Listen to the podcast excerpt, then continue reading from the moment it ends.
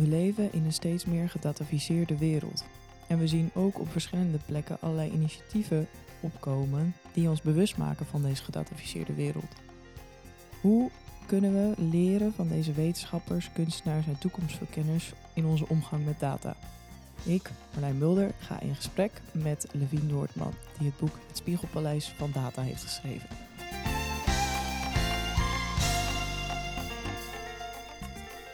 Uh, nou, welkom bij een nieuwe aflevering van de Nationale Data Podcast. Ik zit hier vandaag met Levine Noordman.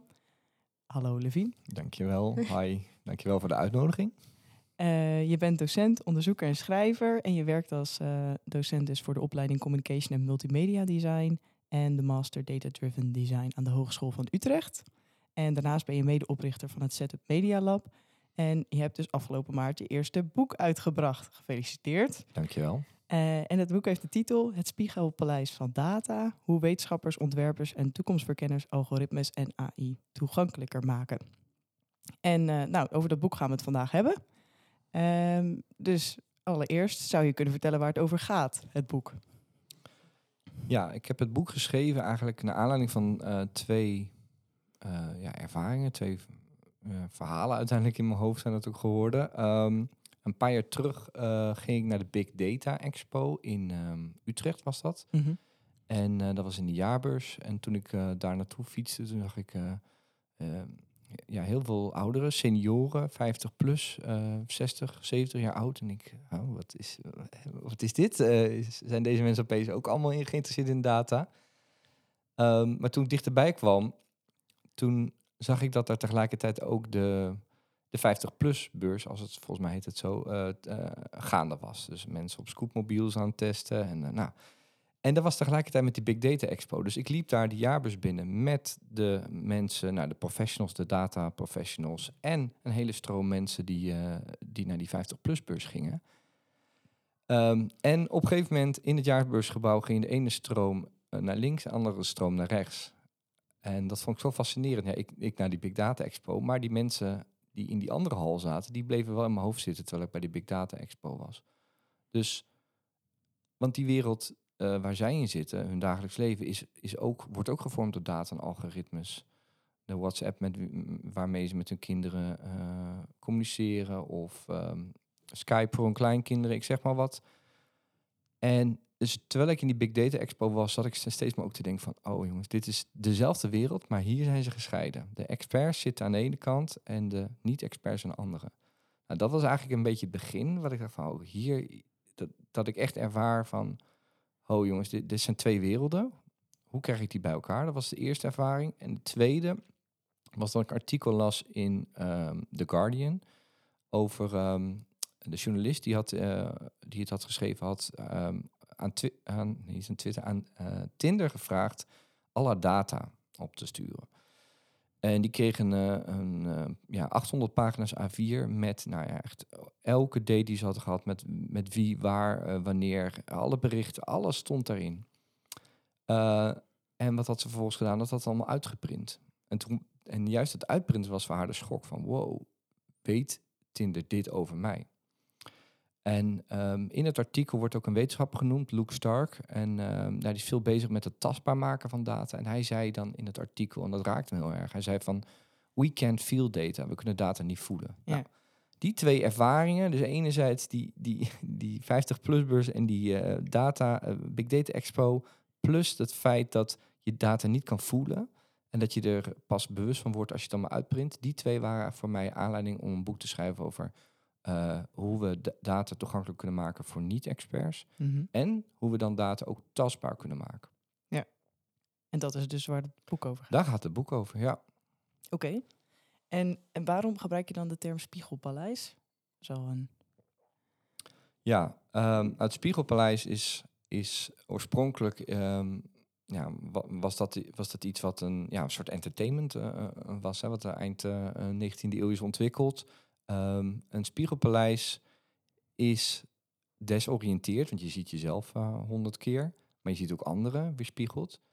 Je, je kun je niet helemaal oriënteren in de zin van de, voor en achter en boven en onder lijkt soms allemaal hetzelfde te zijn en, en weerspiegelt jezelf. Maar het is ook leuk, het is ook interessant, het prikkelt je ook. En dat zijn eigenlijk ook dat vind ik ook belangrijk als je het over data en algoritmes en AI hebt. Het, het, het is ingewikkeld. Het, eh, het kan ook soms, soms weet je even niet waar je moet beginnen. Wat weet je ervan? Wat weet je niet van? Wat moet je ervan weten? En tegelijkertijd is het ook iets wat, ja, mij betreft ook super interessant. Eh, als je er meer over leert en leest, wordt het gewoon echt wel een interessante wereld. En die ook over jezelf gaat. Dus dat is eigenlijk het spiegelpleis, hoop ik een beetje ja, mensen net als op zo'n kermis vroeger ook naar binnen te halen. Zeggen, hier, hier gebeurt wat. Nou, ik zou zeggen dat dat je goed lukt. In het, eh, ik heb het boek natuurlijk gelezen. Ehm, wat we, waar we het net al even over hadden, was dat het voor mij is het echt een heel verbindend boek. Allerlei concepten die ik al ergens ben tegengekomen, die komen allemaal samen. Eh, van de kunstprojecten tot aan uh, ja, zeg maar, opmerkingen of mensen die artikelen hebben geschreven. Dus dat is echt super, super interessant om dat eens een keer bij elkaar te hebben. We noemen Mhm. het net al verzamelbak. Ja. En, en je gaat dus ook in je boek in gesprek met die kunstenaars, wetenschappers en toekomstverkenners om dus meer grip te krijgen op die data. Zoals je zegt, ik kan die, we kunnen die data niet voelen. Mhm. Ehm, hoe krijgen we daar dan wel grip op is volgens mij de hoofdvraag van jouw boek. Ehm, en hoe organiseren we dan die relatie met data? Mhm. En, en waarom is die relatie met data voor jou iets waar we, waar we dus grip op moeten krijgen? Of juist misschien al zouden moeten hebben? Durf ik, eh, durf ik hier te zeggen? ja. ja, eigenlijk moet je dan een soort stapje terug doen. En dat schrijf ik ook in mijn boek. eh, ja, data lijken er nu zomaar te zijn. eh, maar die worden, die, die, het zijn geen natuurlijke dingen, zeg maar. Het is niet, het is iets, niet iets als een boom of een plant of, of, of, of mensen. Maar ze worden gecreëerd. Dus die datasets, die verzamelingen van data, die, die, die komen niet uit de lucht vallen. Die worden gecreëerd. Ehm, en ehm, dus er zijn groepen mensen die zeggen: Oké, we gaan data verzamelen over. Nou, in mijn geval schrijf ik vooral over data over mensen, niet zozeer over andere dingen. Maar dus, dus als je het heel erg in de basis bekijkt, heb je te maken met mensen, groepen mensen die kunnen zeggen: We gaan data verzamelen over andere mensen. Ja. Oké, nou dat kunnen bedrijven zijn, dat kunnen overheden. Nou, in mijn boek eh, ehm, interview heb ik ook eh, eh, Mimi Onohua geïnterviewd, Ze is een eh, Amerikaans-Nigeri- Nigeriaanse kunstenaar uit de Verenigde Staten. En die zegt ehm, dat, eh, dat, er een, dat die datasets die ontstaan doordat mensen dus data over andere mensen verzamelen. En daarmee creëer je ook een relatie tussen de verzamelaars van data en degene over wie data wordt verzameld. En het uitgangspunt is voor haar, en dat geldt ook voor mij, dat die relaties nooit gelijkwaardig zijn. Een bedrijf dat eh, eh, data over mij verzamelt, heeft ook data over andere personen. Eh, een overheid die dat doet, heeft ook data over andere burgers. En eh, dat doen ze omdat die data van waarde is. Economisch van waarde of omdat het belangrijk is voor, de, nou ja, voor, zo'n overheidsorganisatie. Nou als mensen iets over iets van jou van waarde weten, eh, eh, dus door data en relatie met je aangaan, dan vind ik dat je dat zelf ook moet weten. Want het gaat over jou, het gaat over jouw leven, het gaat over je belangen. En in de kern gaat het over macht. Ehm, en daar kan je denk ik niet onwetend over zijn. Want ik wil niet dat er zomaar iets met nou ja, mijn data gebeurt. Ik wil weten wat het voor effect op mij heeft. Ehm, als het van waarde is voor andere mensen, is het misschien voor mezelf ook van waarde. Hoe dan? Dus in de basis gaat het eigenlijk over dat, dat, eh, ehm, dat, dat die dataverzamelingen door anderen gestart worden en dat ik daar iets van eh, wil en moet vinden. Oké. En is dat een, een, een- wat bij jou betreft, zou dat een, is dat nu een positieve, een negatieve relatie, een neutrale relatie? En neutraal is het nooit. Eh, eh, technologie is alles, behalve neutraal. En dus dat betekent dat je goed moet nadenken over vanuit welke waarde dat gebeurt en vanuit welke belangen. Dus de overheid kan bepaalde belangen hebben, maar bedrijven hebben dat ook. En met name grote technologiebedrijven op dit moment. Ehm, en ehm, dus ja, dat, dat, dat, is, dat, is nooit, eh, eh, dat is nooit neutraal inderdaad. Ehm, nee. Dat, eh, daar moet je echt wel van, van, van bewust zijn wat dat met je leven doet. Ehm, eh, het spannende is wel dat je het allemaal kan negeren. het is onzichtbaar, daar kwam ik eerder al op. Hè, van dat, die, die, die, stapel uitgeprinte A4'tjes van die Tinder-data van die journalist van Guardian. Dat je kunt het gewoon negeren. Je, kunt, je, je hoeft, als je opstaat 's ochtends, ja, je, ja, je, kunt het, de, je kunt onwetend zijn en dan heb je nog niet effecten. Vaak. Totdat er iets misgaat, totdat je gehackt wordt, totdat je eh, tot op een andere manier je nadeel ondervindt. Uh, maar voor veel mensen geldt dat, uh, geldt dat niet. Um, maar toch, ondanks het feit dat je het kan negeren, is het toch belangrijk. Um, en ja, in mijn boek probeer ik mensen eigenlijk taal te geven, woorden te geven, beelden te geven, om die ontastbare data wat meer tastbaar te maken. Ja, want er zijn denk ik ook wel genoeg mensen die het inderdaad gewoon negeren. Of in ieder geval, ik ken er genoeg. Je ja. zeggen, ja, het maakt me niet uit dat uh, deze volgende ja. mijn, uh, mijn data ja. heeft. Dat is, uh, ja. ja, ik vind het eigenlijk wel interessant dat iemand daar wel iets van vindt. Laat ik het zeggen. dat, is de, dat is dan de reactie die ik terugkrijg. Zeg ja. Maar. Oh, wat, wat interessant dat jij hier wel iets van vindt. Ja. Terwijl voor veel mensen gewoon, ja, het is toch fijn voor mij dat ik op mijn Strava alles kan checken. Of dat ik mijn activity tracker heb. Of dat is wel een. Uh, ja, nou dat, dat, en dat is ook zo. Ik bedoel, het, um, het heeft heel veel fijne voordelen, maar ook onbekende nadelen. Of voor mensen vaak ontastbare nadelen. Um, en ik denk om een goed beeld ervan te vormen, is het, is het handig dat je van allebei op de hoogte bent, van zowel de voor- als de nadelen. Ja, ja. Ik heb ook niet het idee dat je in je boek alleen vanuit de negatieve kant daarover praat, zeg maar een deel van het boek gaat ook over van ja, het is zo jammer dat mensen ook niet weten wat de positieve effecten kunnen zijn van bijvoorbeeld uh, smart uh, technology of uh, andere onderwerpen die, we, die voorbij komen. Ja, want ik denk ook als je meer over, over hoe die data en de algoritmes werken weet, weet je ook beter, leer je ook beter jezelf kennen. Want ja, die, die, die, die apps en die technologie, we hebben het elke dag bij ons. sommige mensen zitten uren per dag op een telefoon. Dat zijn niet eens de uitzonderingen. Volgens mij drie, vier, vijf uur. Uh, heel, ja, dat, en de hele tijd gaat allerlei data heen en weer. De hele tijd worden allerlei algoritmes ingezet. Die besluiten wat je te zien krijgt, hoe je reageert, welke opties je te zien krijgt. Dus ja, dat, dus je dagelijks leven is, ja, wat heet dan met een ingewikkeld woord, gedataficeerd. Onze hele samenleving is gedataficeerd. Dus wil jij jezelf begrijpen, dan moet je denk ik uh, ook jezelf als, als een gedatificeerd mens uh, gaan leren zien. En daar probeer ik met mijn boeken uh, ja, eigenlijk voorbeelden van te geven en dat tastbaar te maken. Ja. En je betrekt dan ook in je boek op verschillende momenten kunstenaars. Um, hoe, ja, welke rol heeft voor jou de kunst om dus die data zichtbaar te maken? Het mooie van een kunstwerk is dat het een verhaal kan vertellen in 10.000 woorden maar dan door één beeld of één geluid. Of in dit geval van uh, het werk van uh, Leanne Wijmsma in, in een geur. Um, dus Leanne Wijmsma heeft bijvoorbeeld nagedacht over wat als uh, data een geur zou hebben. Ja. Nou, data heeft geen geur, maar er zijn nog meer dingen die geen geur hebben en waar een geur aan toegevoegd is. Bijvoorbeeld het gas wat in, in, uh, voor, je, voor het, wat je voor het koken gebruikt. In 1937 was er in Amerika een grote explosie in een, uh, in een school. Um, dat, kwam doordat er een gaslek was. Maar in die tijd was er nog geen geur toegevoegd aan gas. Dus niemand rook het, niemand merkte het. En ja, de gevolgen waren enorm. Vanaf toen zijn men, uh, is, is er een wet gekomen die zei van joh, er moet een artificiële geur worden toegevoegd aan gas. Zodat mensen kunnen ruiken. Ze ruiken, weten wat ze moeten doen. Moesten ze ook een beetje leren van als je deze geur ruikt, dat is gevaar en et cetera. Nou, wat Leanne Wijnsma heeft gedaan, en dat vind ik eigenlijk een goed voorbeeld van hoe kunstenaars kunnen werken, die heeft dat idee toegepast op data. Kijk maar eens in de krant, elke dag, elke week zijn er wel een aantal datalekken. Ja. Misschien je het optelt, is de, is, de, is de hele Nederlandse bevolking is ergens wel onderdeel van een lek geworden. Um, ja, en, en dan, hoe maak je dat tastbaar? Want ik, ik kijk altijd naar de foto's dan die bij zo'n artikel staan over een datalek. Ja, dat is is eigenlijk hilarisch. We hebben helemaal geen beeld. Dat zijn, In het slechtste geval, dat schrijf ik ook in mijn boek, staat er een soort van slotje met nul en ene. Um, soms staat er een, uit dat slotje komt dan een soort kraantje. Nou, dat zijn metaforen die helemaal door, door elkaar lopen. Soms zie je, ik zeg maar, datalek bij een ziekenhuis. Dan zie je een foto van het ziekenhuis. Ja. Ja, ja dan zie je ook dat onze verbeelding eigenlijk uh, helemaal tekort schiet hier. Terwijl onze wereld volledig gedatificeerd is, zit onze verbeelding nog op een soort pre-gedataficeerde samenleving.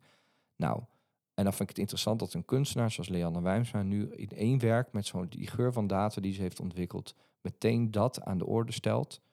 Uh, het is geen heel verhaal, het is geen heel boek, maar het is, nou, je hebt het net ook geroken, het is gewoon een soort kaart. Ja. En je ruikt het en je ruikt de geur. Nou, een geur is heel direct, dat, dat, dat, komt meteen binnen. Nou, dat vind ik een goed voorbeeld van het tastbaar, het zichtbaar maken van data en hoe we ons daartoe verhouden. Ja, Ja, nee, het is inderdaad. eh, ik, heb het, ik heb het kaartje hier liggen. Maar Ja. het is, een, eh, het is een, echt een hele, hele interessante geur ook. Het Ja. is niet, we zijn net, het is niet, niet lekker. Het is ook niet heel vies, maar wel eh, specifiek. Ja, Ehm, ja, ik, ik, het is ook wel een, een interessant om op die manier te kijken naar de, hoe, hoe iets wat niet tastbaar is, wel tastbaar kan worden. Ja. Is dat, is, er- is er, heb jij een favoriet kunstwerk wat je bespreekt in het boek? Eh, is net als ze vragen aan je favoriete kind. Eh, nee, eh, want ehm, omdat het, het eigenlijk ontstaat het een beetje in gesprek. Soms eh, ge- gebruik ik het voor nou, nu het kunstwerk van eh Leanne Wijnsma. Vorige week gaf ik een workshop aan basisschoolleiders en dan had ik het werk van eh, Julia Jansen. Die heeft ehm, de privacy policies waar ze akkoord op heeft gegeven, 835 in totaal, maar allemaal in een heel dik boek van 900 pagina's samengevat, of niet samengevat, eh, gekopieerd en geplakt. Vervolgens is ze met, eh, is, eh, is ze nu met een tour bezig waarin mensen dat boek aan het voorlezen zijn. Ehm, nou, dat vind ik, dat, dat resoneerde, dat kwam heel goed over weer bij die groep die ik vorige week sprak. Ja, Ehm, dus het ontstaat een beetje in, in samenhang met wie je dan spreekt of waar, bij wie, het, ehm, bij wie zo'n kunstenaar blijft hangen. Ja. Eh, en dan, eh, dus het kunst, eh, vaak zijn die kunstwerken ook een soort van brug. Het prikkelt mensen en dan vragen ze, hey, eh, dit of dat. Of, eh, of ik vraag aan mensen, wat vond jij interessant kunstwerk? Wat vond jij een interessante spiegel? Ehm, om in, te kijken, om zo maar eens te zeggen. En, eh, dus het is niet echt dat ik een favoriet heb. nee, het is een afplaats en context afhankelijk, zeg maar. Ja. En voor eh, die, eh, dat, dat kunstwerk over die privacy policies, dat was dus, eh, dat, dat kende ik voordat ik jouw boek las. Mhm. Ja. Ehm, ik wist niet dat ze dat nu aan tour, op tour aan het voorlezen was. Dus dat was wel weer Ja. leuk om... Ja, het is even gestopt met corona. Volgens mij is het wel weer aan het oppakken, want het Ja. is nog niet uit. Nee, of, of, of, of ze heeft meer, of, of ik zou dat even moeten checken. Maar volgens mij is het nog niet zo. ja, is het, was het wel een behoorlijk. eh, is het een heel onderneming om dat allemaal voorgelezen te krijgen. Ja, en iedereen kreeg Ja. 12 minuten, zei je in Ja, het boek? iedereen krijgt een. een en nou ja, en dat, dat is ook wel grappig, want er is ook een onderzoek naar gedaan. Een artikel heet The Cost of Reading Privacy Policies. En Ja. hebben ze gewoon uitgerekend van hoeveel van die policies eh, accepteer je, een gemiddelde ge- internetgebruiker. Hoe lang zijn die policies over het algemeen? Nou, dan kan je een berekening maken hoeveel uur je hoe snel leest de gemiddelde Ja, mens. Ja. Heb je al snel een berekening. Ja, en dan zie je al heel snel dat dat gewoon mensen zouden echt dagen en weken ermee bezig moeten zijn als ze dat allemaal zouden moeten doornemen. Ja. Nou, en, Ja. dat, en dat geeft al aan dat je zou zeggen dat de, de kern eigenlijk van hoe, hoe eh, op het moment dat wij juridisch toestemming geven om die data heen en weer te laten gaan tussen een bedrijf eh, en, mij, en mij als, als datagebruiker, dat klopt dan niet. Daar zit eigenlijk een soort van fout in, want het is zogenaamd geïnformeerde toestemming, informed consent, maar het is praktisch al onmogelijk om al die teksten te lezen. Dus eh, ja, daar gaat het eigenlijk al in de basis al mis, zou je kunnen zeggen. Ja. En dat vind ik dat Julia Jansen dat heel, eh, dat niet alleen zegt, maar ook eh, ja, mooi vormgeeft en weergeeft. Ja, zeker. Zeker. En het, was dus voor mij in ieder geval dat kunstwerk was dus de reden om dus bij in elke privacy policy in ieder geval even de derde partij eh, het artikel te checken. Ja, En dat heeft me toch wel een paar, in ieder geval wat deling van data bespaard, zullen we Ja. maar zeggen. Heel, nou, dat- maar ja, goed, dat is ook mooi dat het je bewust maakt. En als je, als je echt ergens van bewust van bent, dan is je gedragsverandering daar een logische, dat komt- volgt daar logisch uit voort, denk ik. Ja. Hè, dat je denkt, ja, maar wacht eventjes, dit ga ik nu niet, eh, dit deze cookie melden, ga ik nu eventjes niet op de groene knopje duwen. Nee, nee, nee. Ja. Daar kom ik toch voor terug op dat ik die cookies dus niet accepteer. Ja, heel goed. Ja, dat is. eh, Ja. ja.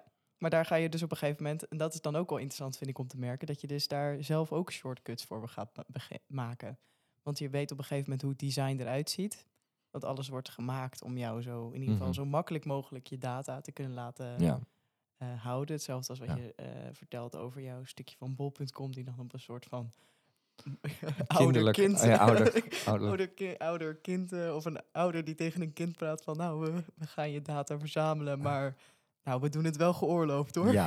dan, Ja, Dat dat, dat is wel fascinerend. En het is het, het, hele, ehm, het hele interessante aan bijvoorbeeld hoe bol.com dan zo'n berichtje van hey, we volgen je ook buiten de app. Hè, hoop dat je het niet erg vindt, zo en zo Ja. zo'n tekstje. Is dat je met ja, een soort van onschuldigheid, een soort van ja, on- onschuld is, is bijna een vorm van neutraliteit. Hè? Van ja, Ja. maar joh, we doen het goed en let maar niet op mij. En, en, en, en het creëren van dat soort sferen, noem ik dat maar. Eigenlijk zijn het een soort van ja, eh, emoties, een soort van, oh ja, dat maakt ook allemaal niet uit. En het is vriendelijk en vaak een vriendelijk gezichtje. Ja, dat verhult natuurlijk gewoon dat, da dat Bol.com bijvoorbeeld gewoon een, ja, een keihard databedrijf is. Dat, dat daar ontzettend veel geld aan verdient. Ehm, en, en ja, dat wordt verpakt eigenlijk in, in een soort van... Ja, negeer het maar. Het is niet belangrijk. Het is onschuldig. Het is grappig. Ehm, en juist die momenten, en dat, vind ik, dat probeer ik ook in mijn boek te doen. Ehm, en ik denk, later nu ik het heb geschreven, begrijp ik ook echt waar het over gaat. Ik schrijf heel veel over interfaces. Ja, En de interface, dus het scherm wat je ziet, de cookie-meldingen, maar ook de, de app-ontwerpen, dat zijn de momenten waarin jij als gebruiker eh, zichtbaar ziet eh, het moment dat jij, ja, eh, dat jij geconfronteerd wordt met die, met die dataverzameling. Of juist dat, je, dat, het, juist dat die data eigenlijk verstopt worden. Ehm, en dat ze, of dat ze mooi worden aangekleed als we, we verzamelen alleen maar die die gegevens. Of klik hier maar op akkoord. In die interface word je als, als het ware aangesproken. En, en ja, ja, ik vind het interessant hoe zo'n bedrijf dat dan doet op een beetje vriendelijke manier. Want als je denkt dan als het grappig is, dan zal, dan zal er wel niets op het spel staan. Nou, al die subtiele dingetjes bij elkaar opgeteld, eh, hebben die echt denk ik een heel groot effect. Ja.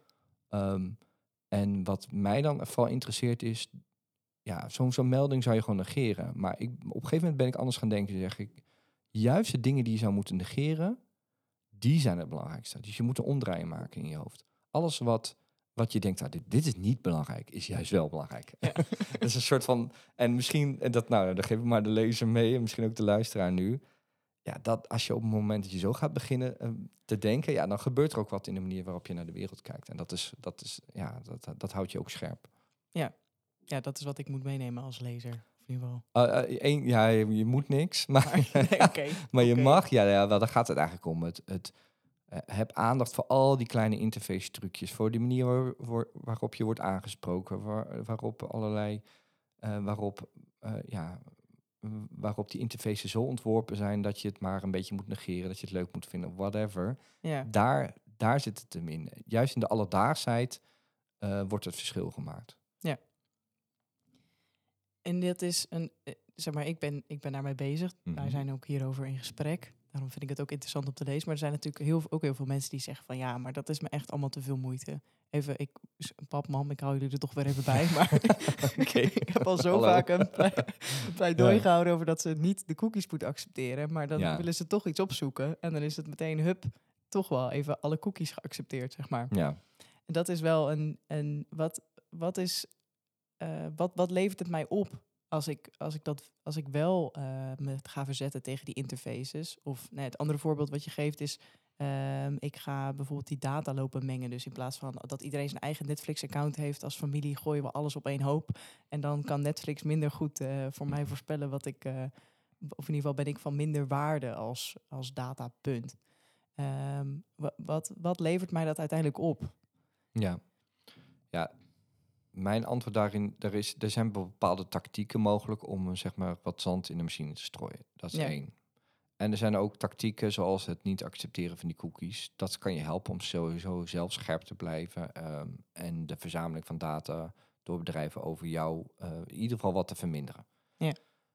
Eh, dus dat zijn eigenlijk, je zegt dat, dat zijn eerste stappen. Maar in mijn boek heb ik het ook over het idee wat responsibilisering wordt genoemd. Dus het idee dat je als individu verantwoordelijk wordt gehouden voor grote structurele maatschappelijke problemen. Nou, hetzelfde zie je rondom eh, duurzaamheid. Hè? Het idee van die, eh, wat was het ook weer, Ja, die, die, die, ja. die footprint, hè? dat, je, dat Ja. je dan zegt, oh, dan moet ik, oh, maar ik heb eh, zoveel CO2 uit, oh, dan ben ik niet goed bezig, oh, dan moet ik nog. Ehm, ja, heel leuk, maar we, we leven en werken vo- voornamelijk in grotere systemen waarin, nou ja, eh, de politiek eh, en naar mijn idee bedrijven een heel grote rol in hebben.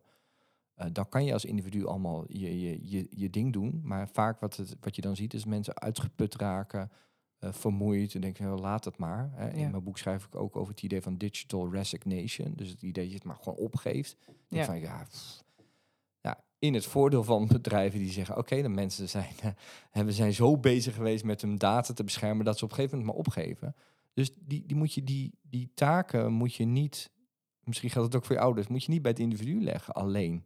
Ja. Dat moet ook, dat is een infrastructuurprobleem.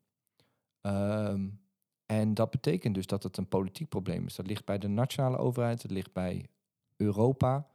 Um, hè, dat is het deel wat wij nog kunnen beheersen in die zin. Dus uiteindelijk is hoe we de datasamenleving inrichting, inrichten een politiek vraagstuk. Um, dus ja, je kan je, je, je, je kleine steentjes bijdragen, maar net als met duurzaamheid moeten we op grote schaal veranderingen aanbieden. Ja, is er. Um, en hoe, hoe zie jij die datarelaties dan zelf? Wat is het, wat is het voor jou?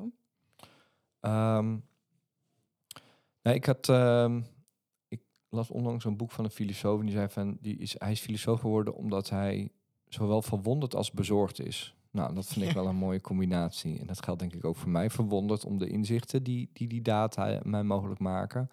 Um, dus uh, hoe, ja, hoe, hoe algoritmes uh, soms een wonderlijke content uh, of juist precies de goede nieuwe, weet ik veel wat, podcast kunnen aanbieden. Ja. is eigenlijk een heel andere manier van bijvoorbeeld consumeren van ideeën. Nou, het consumeren is niet zo'n mooi woord, maar goed, het, het ja, hoe zeg dat, het bij je krijgen van ideeën. Um, dus dat, en dat is eigenlijk een, daar vind ik persoonlijk voor mijn leven dan dat die data echt wel iets toevoegen. Um, tegelijkertijd zit die bezorgdheid ook voor mij erin dat we, uh, um, nou, dat, dat ik wel denk dat, dat we te maken hebben met, uh, ja, hoe zeggen dat, allerlei, nou, voornamelijk grote techbedrijven en ook overheden die die niet per se uh, dezelfde belangen hebben als, als jijzelf in je eigen leven. En dat, je, um, nou, dat we daar wel uh, grote stappen in moeten gaan zetten. Wat ik net eigenlijk ook al aangaf. Hè, dat we ja. echt als collectief daarin moeten opkomen voor wat, wij, uh, wat we daarin belangrijk vinden. Dus het is een soort combinatie die voor mij wel aanleiding was om het boek te schrijven. Ja, ja.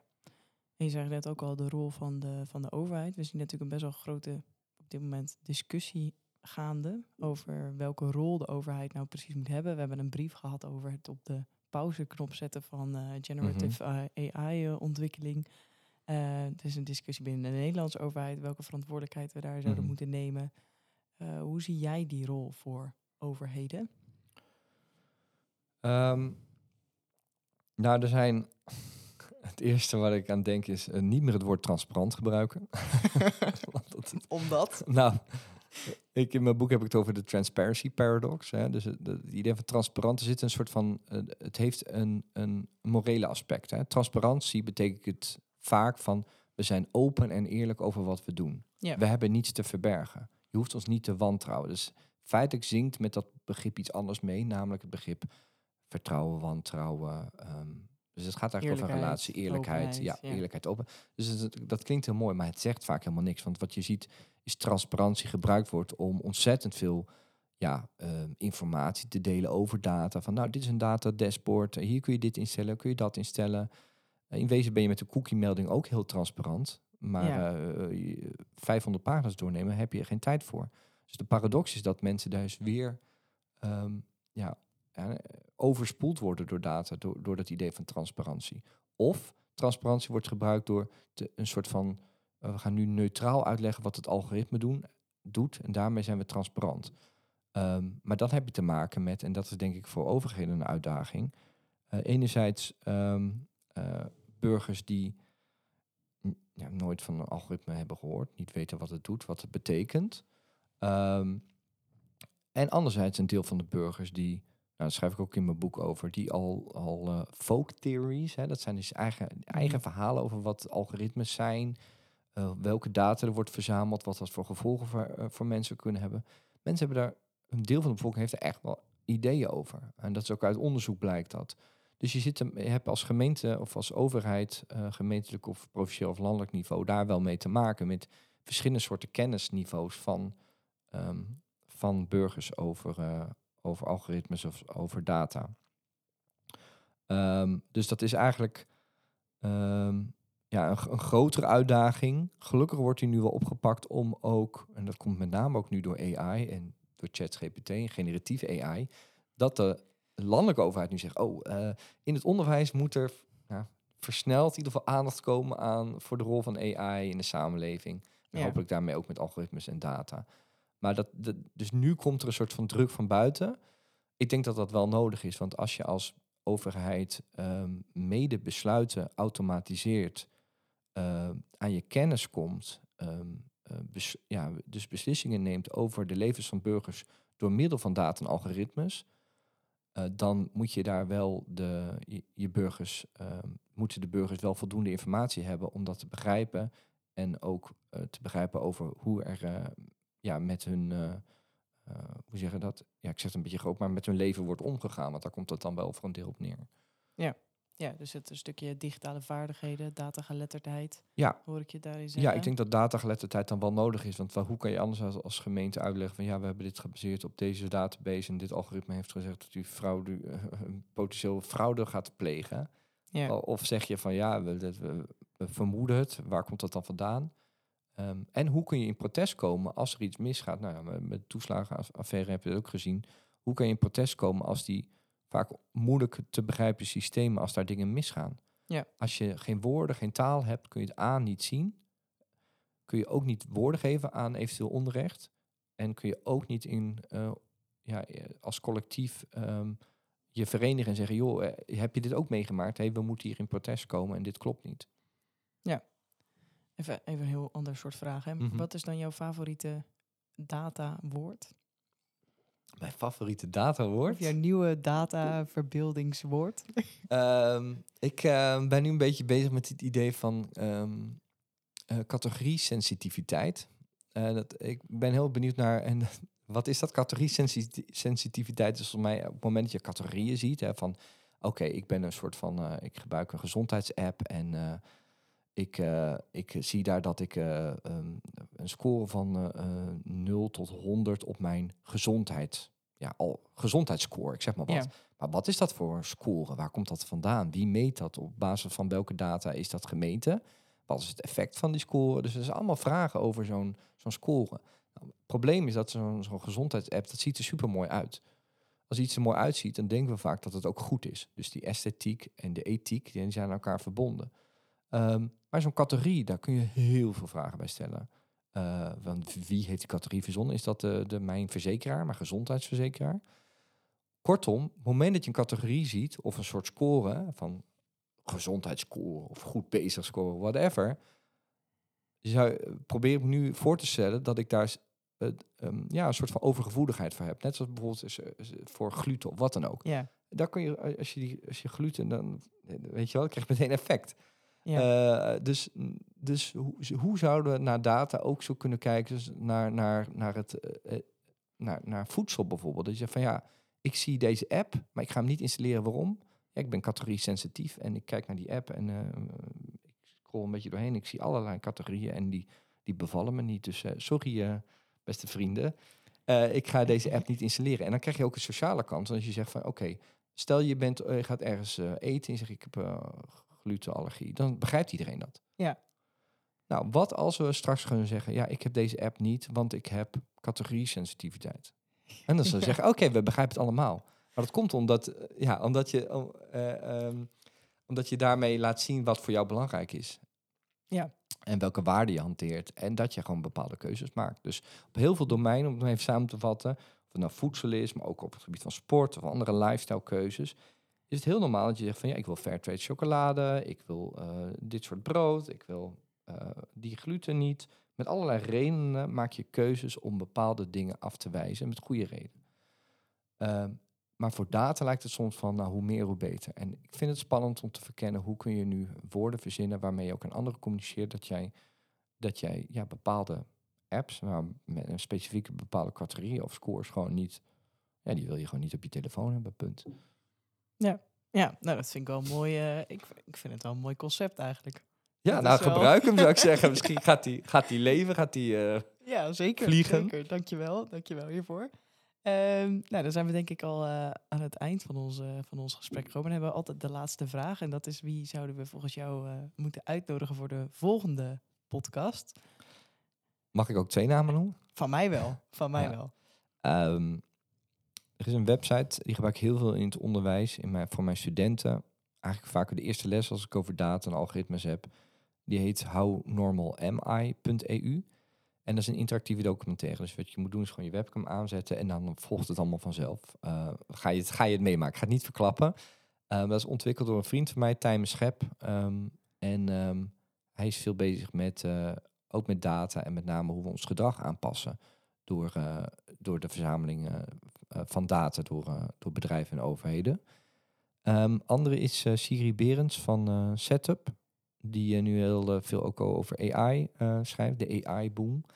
En daar zeer uitgesproken over is. En dat vind ik ook altijd wel interessant. Dus dat zijn mijn twee tips. Dankjewel. Dat is heel fijn. Beide zijn ook een aanrader voor onze luisteraars om eens even naar te kijken. De How Normal I heb ik me echt ook kapot om gelachen eigenlijk. dus, uh, dankjewel, uh, Levine. Graag gedaan. Hiermee zijn we aan het eind gekomen van deze aflevering van de Nationale Data Podcast. Bedankt voor het luisteren. Abonneren of terugluisteren van alle afleveringen van de Nationale Data Podcast kan via Apple Podcasts, Spotify of je favoriete podcast app. Tot de volgende keer.